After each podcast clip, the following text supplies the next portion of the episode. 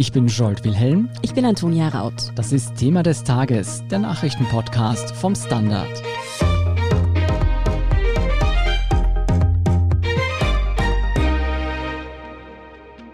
In Wien und Niederösterreich endet heute die verlängerte Osterruhe. Das bedeutet, dass Handel und körpernahe Dienstleister wieder aufsperren dürfen. Mhm. So sehr ich mich irgendwie freue, wieder einmal bummeln zu gehen und zum Friseur, ein bisschen ein mulmiges Gefühl habe ich auch dabei. Es geht nicht nur dir so, auch die Experten warnen vor der Verbreitung neuer Coronavirus-Varianten.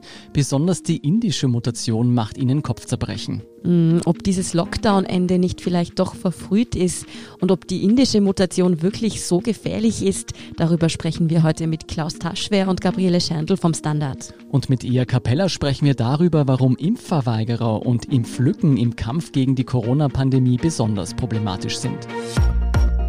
Gabriele, in Wien und Niederösterreich endet heute die verlängerte Osterruhe. Handel und körpernahe Dienstleistungen dürfen wieder aufsperren. Was müssen wir als Konsumenten und Konsumentinnen denn beachten? Genau, also grundsätzlich ist es so, dass ab heute in Wien und Niederösterreich eben das gilt, was im allergrößten Teil des restlichen Landes gilt. Also das bedeutet, der gesamte Handel wird wieder aufsperren, auch eben zu Friseurinnen oder Masseurinnen kann man wieder gehen und auch Museen und Zoos machen wieder auf. Nur bei den körpernahen Dienstleistungen, da braucht es einen Zutrittstest. Das kennen wir ja schon. Mhm. Das kann ein Antigentest sein, der dann nicht älter als 48 Stunden sein darf oder ein PCR-Test, der nicht älter als 72 Stunden sein darf. Und wenn man beweisen kann, dass man im letzten halben Jahr eine Corona-Infektion hatte, das kennen wir ja auch schon, dann braucht man keinen Test. Für Geimpfte, das ist ja gerade auch eine große Diskussion, gibt es aber vorerst einmal noch keine Vorteile. Was sich noch ändert in Wien und Niederösterreich ist, dass die ganztägigen Ausgangsbeschränkungen wieder fallen. Also die gelten wieder so wie auch im Rest des Landes nur in der Nacht. Das heißt, wir dürfen auch tagsüber wieder mit vier Personen aus zwei Haushalten zusammenkommen. Mhm. Wie schon bisher gilt das natürlich nicht im privaten Wohnraum.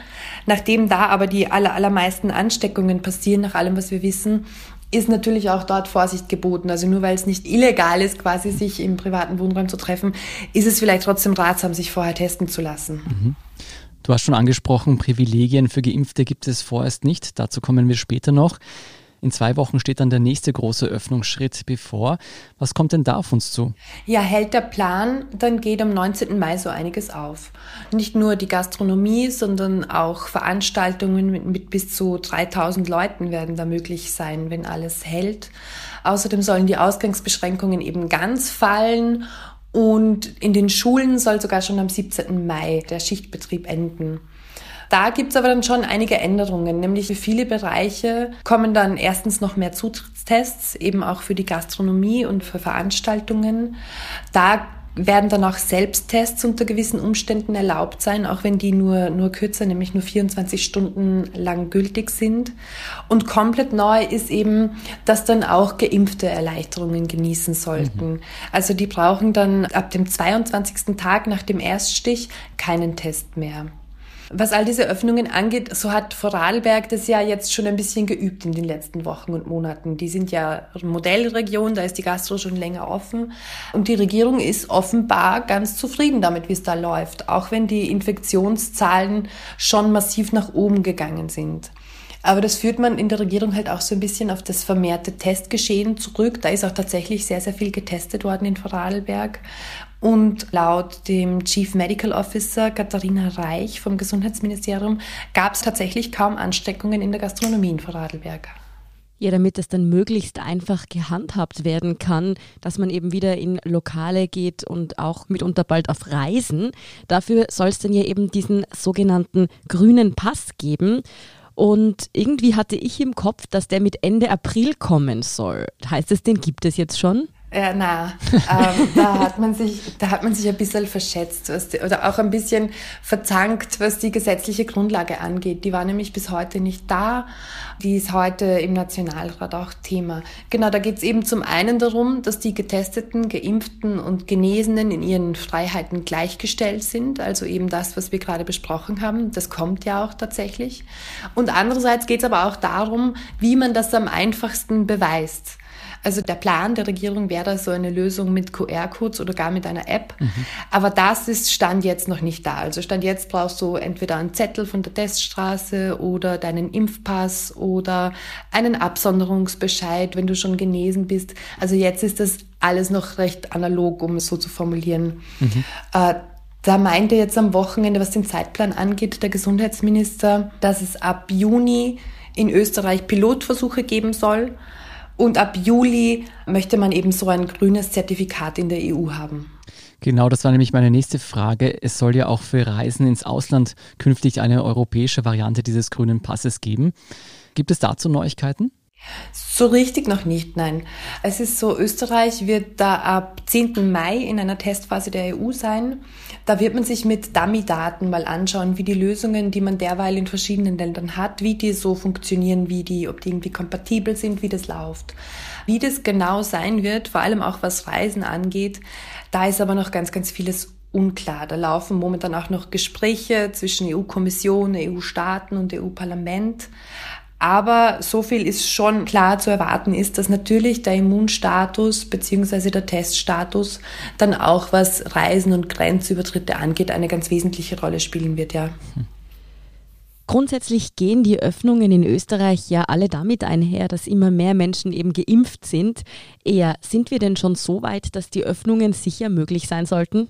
Ja, das ist die entscheidende Frage und ich finde, sie ist schwer zu beantworten. Hm. Läuft alles nach Plan und es kommt zu keinen Lieferverzögerungen, dann sollen bis zu den Öffnungen am 19. Mai ja rund drei Millionen Menschen das erste Mal geimpft sein. Mhm. Und darunter werden vor allem ältere Menschen und Risikopatientinnen sein. Man muss da jetzt aber mitbedenken, dass die Impfung ja nicht sofort schützt und man erst so nach zwei bis drei Wochen nach der ersten Teilimpfung eine gewisse Schutzwirkung hat. Und wenn man das jetzt zurückrechnet, bedeutet das, dass wer bis 19. Mai geschützt sein soll, hätte bis 28. April zumindest das erste Mal geimpft werden müssen. Und in Österreich waren das jetzt knapp 2,2 Millionen Menschen. Und das heißt auch, dass jetzt nicht alle über 65-Jährigen und Risikopatienten zu den Öffnungen schon geschützt sein werden. Und dazu kommt dann noch, dass die großflächigen Impfungen für Junge und damit meine ich jetzt alle unter 50-Jährigen, wird es ja frühestens Ende Mai, Anfang Juni großflächig geben. Und ab diesem Zeitpunkt dauert es dann ja wiederum zwei bis drei Wochen, bis diese Gruppe dann vor einer Erkrankung effektiv geschützt sein wird. Das heißt, es wird ganz, ganz wichtig sein, dass wir bei diesen Öffnungen nicht nur auf die Impfung setzen und dann einfach abwarten, sondern dass die Schutzmaßnahmen weiterhin eingehalten werden, dass die Teststrategie funktioniert und auch, dass das Contact Tracing funktioniert.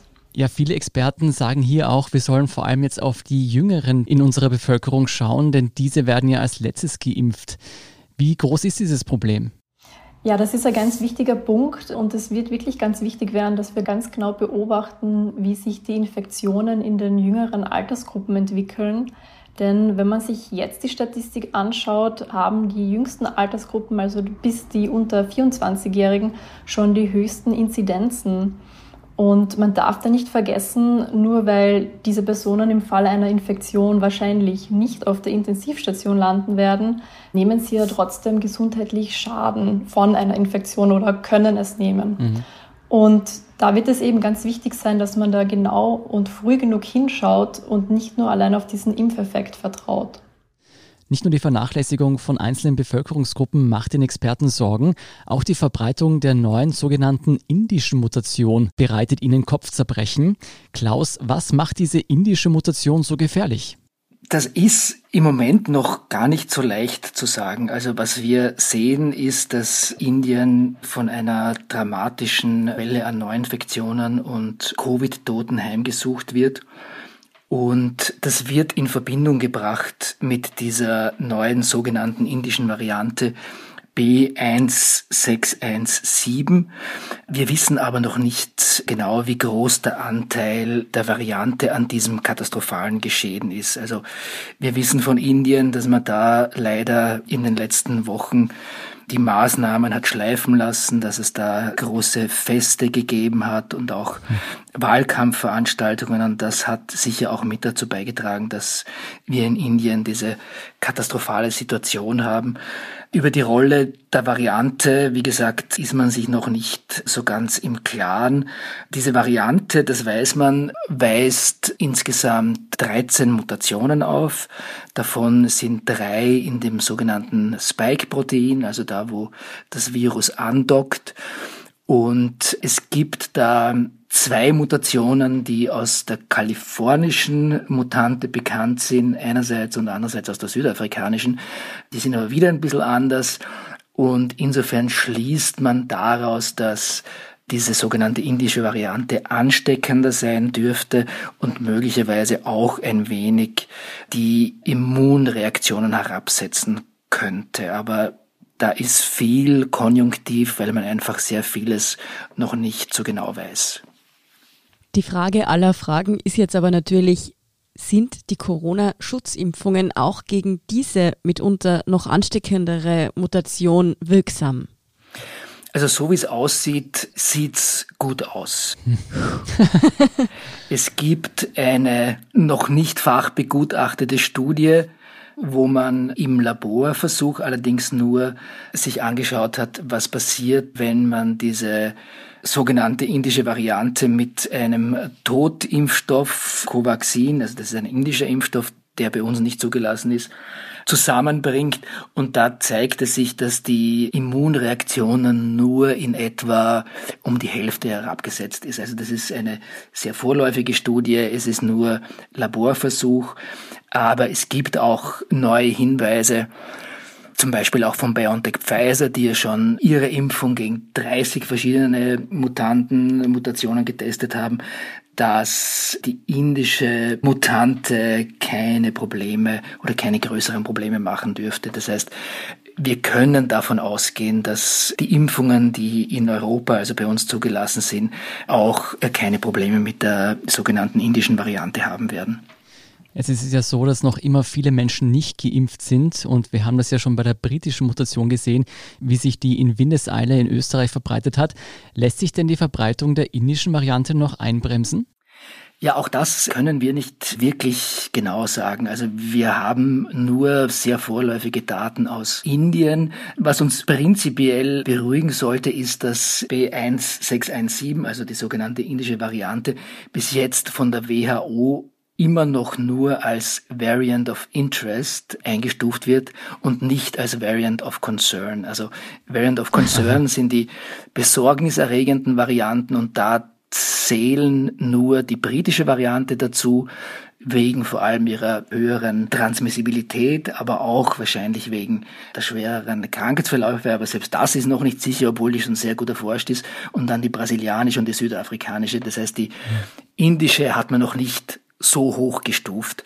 Insofern denke ich, dass wir auch im Hinblick auf die Eindämmung uns keine allzu großen Sorgen machen sollten. Also es gibt zwar jetzt das Auftauchen von einigen Fällen in einigen europäischen Ländern und auch in Österreich ist die sogenannte indische Variante bereits festgestellt worden. Aber wie gesagt, es fehlen uns da noch Evidenzen oder auch Hinweise darauf, dass sich die schneller und besser ausbreiten würde als die britische. Also auch da würde ich im Gegensatz zu ganz ersten Meldungen im Hinblick auf Alarmismus sehr zurückhaltend sein. Also ich glaube, dass wir sowohl was jetzt die gesundheitsschädigenden Eigenschaften als auch die höhere Ansteckungswahrscheinlichkeit, dass wir da auf jeden Fall zurückhaltend sein sollten und keine Panik machen sollten. Mich hast du jedenfalls schon beruhigt. Na, ja, wunderbar. Auch, Ja, wie du schon gesagt hast, eher bei uns ist das Impfprogramm ja eigentlich erst dabei, so richtig anzulaufen. Noch ist es ja für bei weitem nicht alle möglich, sich impfen zu lassen. Anders ist es in den USA, da gibt es eigentlich genügend Impfstoff für alle. Trotzdem ist jetzt in den vergangenen Wochen die Impfkurve sozusagen schon wieder etwas abgeflacht. Das heißt, es lassen sich jetzt weniger Menschen als geimpft werden könnten. Warum denn? Ja, in den USA kann man jetzt beobachten, dass die Nachfrage nach den Impfungen schon sinkt. Und da gibt es ganz spannende Zahlen von der Kaiser Family Foundation. Das ist so eine Non-Profit-Organisation, die zu Gesundheitsthemen forscht. Und die schätzt eben, dass ähm, in zwei bis vier Wochen alle, die eine Impfung haben wollen, diese auch erhalten haben werden. Dann kommt es eben zu einer Situation, wo es mehr Impfstoff als Impfwillige gibt und dass die Nachfrage nach der Impfung sinkt. Das hat in den USA teilweise mit der schlechten Infrastruktur am Land zu tun und auch damit, dass man mit der Impfung nicht alle Menschen gut erreicht, weil sie etwa zum Beispiel in armen Nachbarschaften wohnen oder auch den gesamten Tag über arbeiten müssen. Diese Zielgruppe will man nun mit mobilen Impfteams oder Impfungen ohne komplizierte Terminvergabe sozusagen erreichen. Als Haupthindernis für diese sinkende Nachfrage gilt inzwischen aber bewusste Impfverweigerung. Mhm. Und da ist es in den USA so, dass ein Fünftel der Menschen angeben in Umfragen, dass sie sich nicht gegen Covid-19 impfen lassen wollen. Mhm. Und dazu kommen dann noch ein gewisser Prozentsatz, der noch zögert. Und um das Virus einzudämmen, ist es aber nötig, dass 70 bis 80 Prozent einer Population geimpft werden. Das heißt, es wird da ganz, ganz zentral sein, wie man diese Menschen noch erreichen kann. Mhm. Das wäre nämlich genau meine nächste Frage gewesen. Wie wichtig ist es denn zur Bekämpfung einer Pandemie, dass sich möglichst viele impfen lassen? 70 bis 80 Prozent hast du gesagt. Aber betrifft es dann auch wirklich jede Bevölkerungsgruppe? Ja, das ist ganz, ganz zentral sogar. Ähm, wir haben jetzt schon von diesen 70 bis 80 Prozent gesprochen. Das kommt dann darauf an, wie gut eben die Impfung auch vor einer Übertragung schützt. Aber wichtig ist es eben, dass diese 70 bis 80 Prozent in allen Bevölkerungsgruppen erreicht werden. Das heißt, dass mhm. der Schutz regelmäßig in allen Bevölkerungsschichten verteilt ist. Denn ganz klar wird das vielleicht an einem Beispiel, wenn man jetzt annimmt, dass wir alle über 18-Jährigen durchgeimpft haben und wir verzichten jetzt auf Maßnahmen, dann wird sich die Epidemiologie großteils unter den unter 18-Jährigen abspielen. Mhm. Und die wiederum können dann aber sehr wohl zum Beispiel Oma oder Opa anstecken, die vielleicht sogar schon geimpft sind, aber die vielleicht nicht genug Antikörper nach einer Impfung ausgebildet haben. Das kann immer wieder vorkommen bei Impfungen. Das sind dann sogenannte Non-Responder. Mhm. Und um die eben zu schützen, ist es ganz wichtig, dass man sich impfen lässt. Also in der Hinsicht ist Impfen auch ein gewisser Akt der Solidarität, weil man eben an die denken muss, die sich nicht impfen lassen können oder die eben aufgrund einer Immunerkrankung eine schlechtere Antikörperantwort haben. Ja, Impfen ist, wie du schon gesagt hast, in dem Fall also nicht nur für jeden Einzelnen wichtig, sondern für uns alle. Vielen Dank auf jeden Fall, Ea Capella, Klaus Taschwer und Gabriele Scherndl für eure Einschätzungen. Gerne, danke. Wir sind gleich zurück.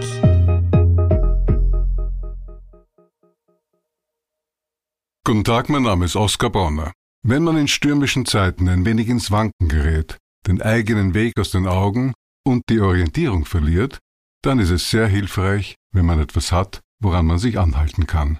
Der Standard, der Haltung gewidmet. Jetzt gratis testen auf Abo der Standard AT. Und hier ist, was Sie heute sonst noch wissen müssen.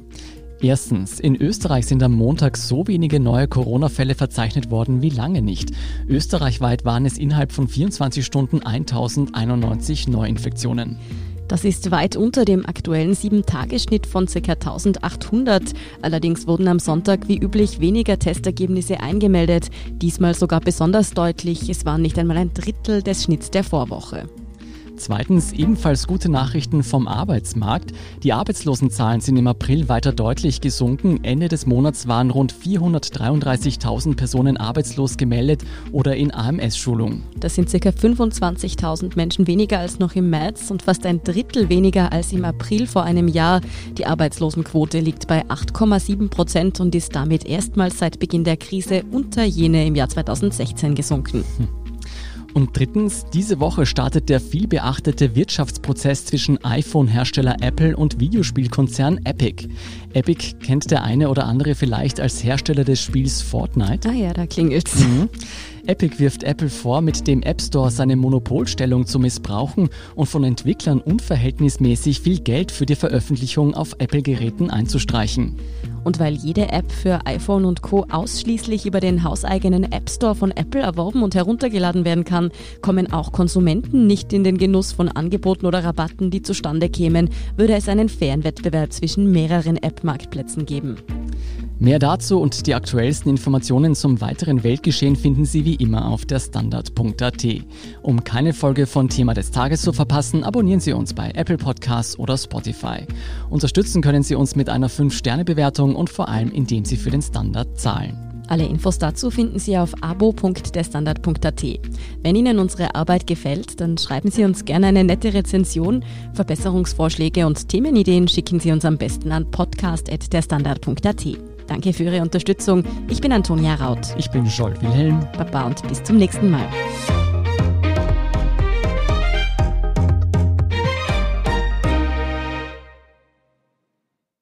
Guten Tag, mein Name ist Oskar Bonner.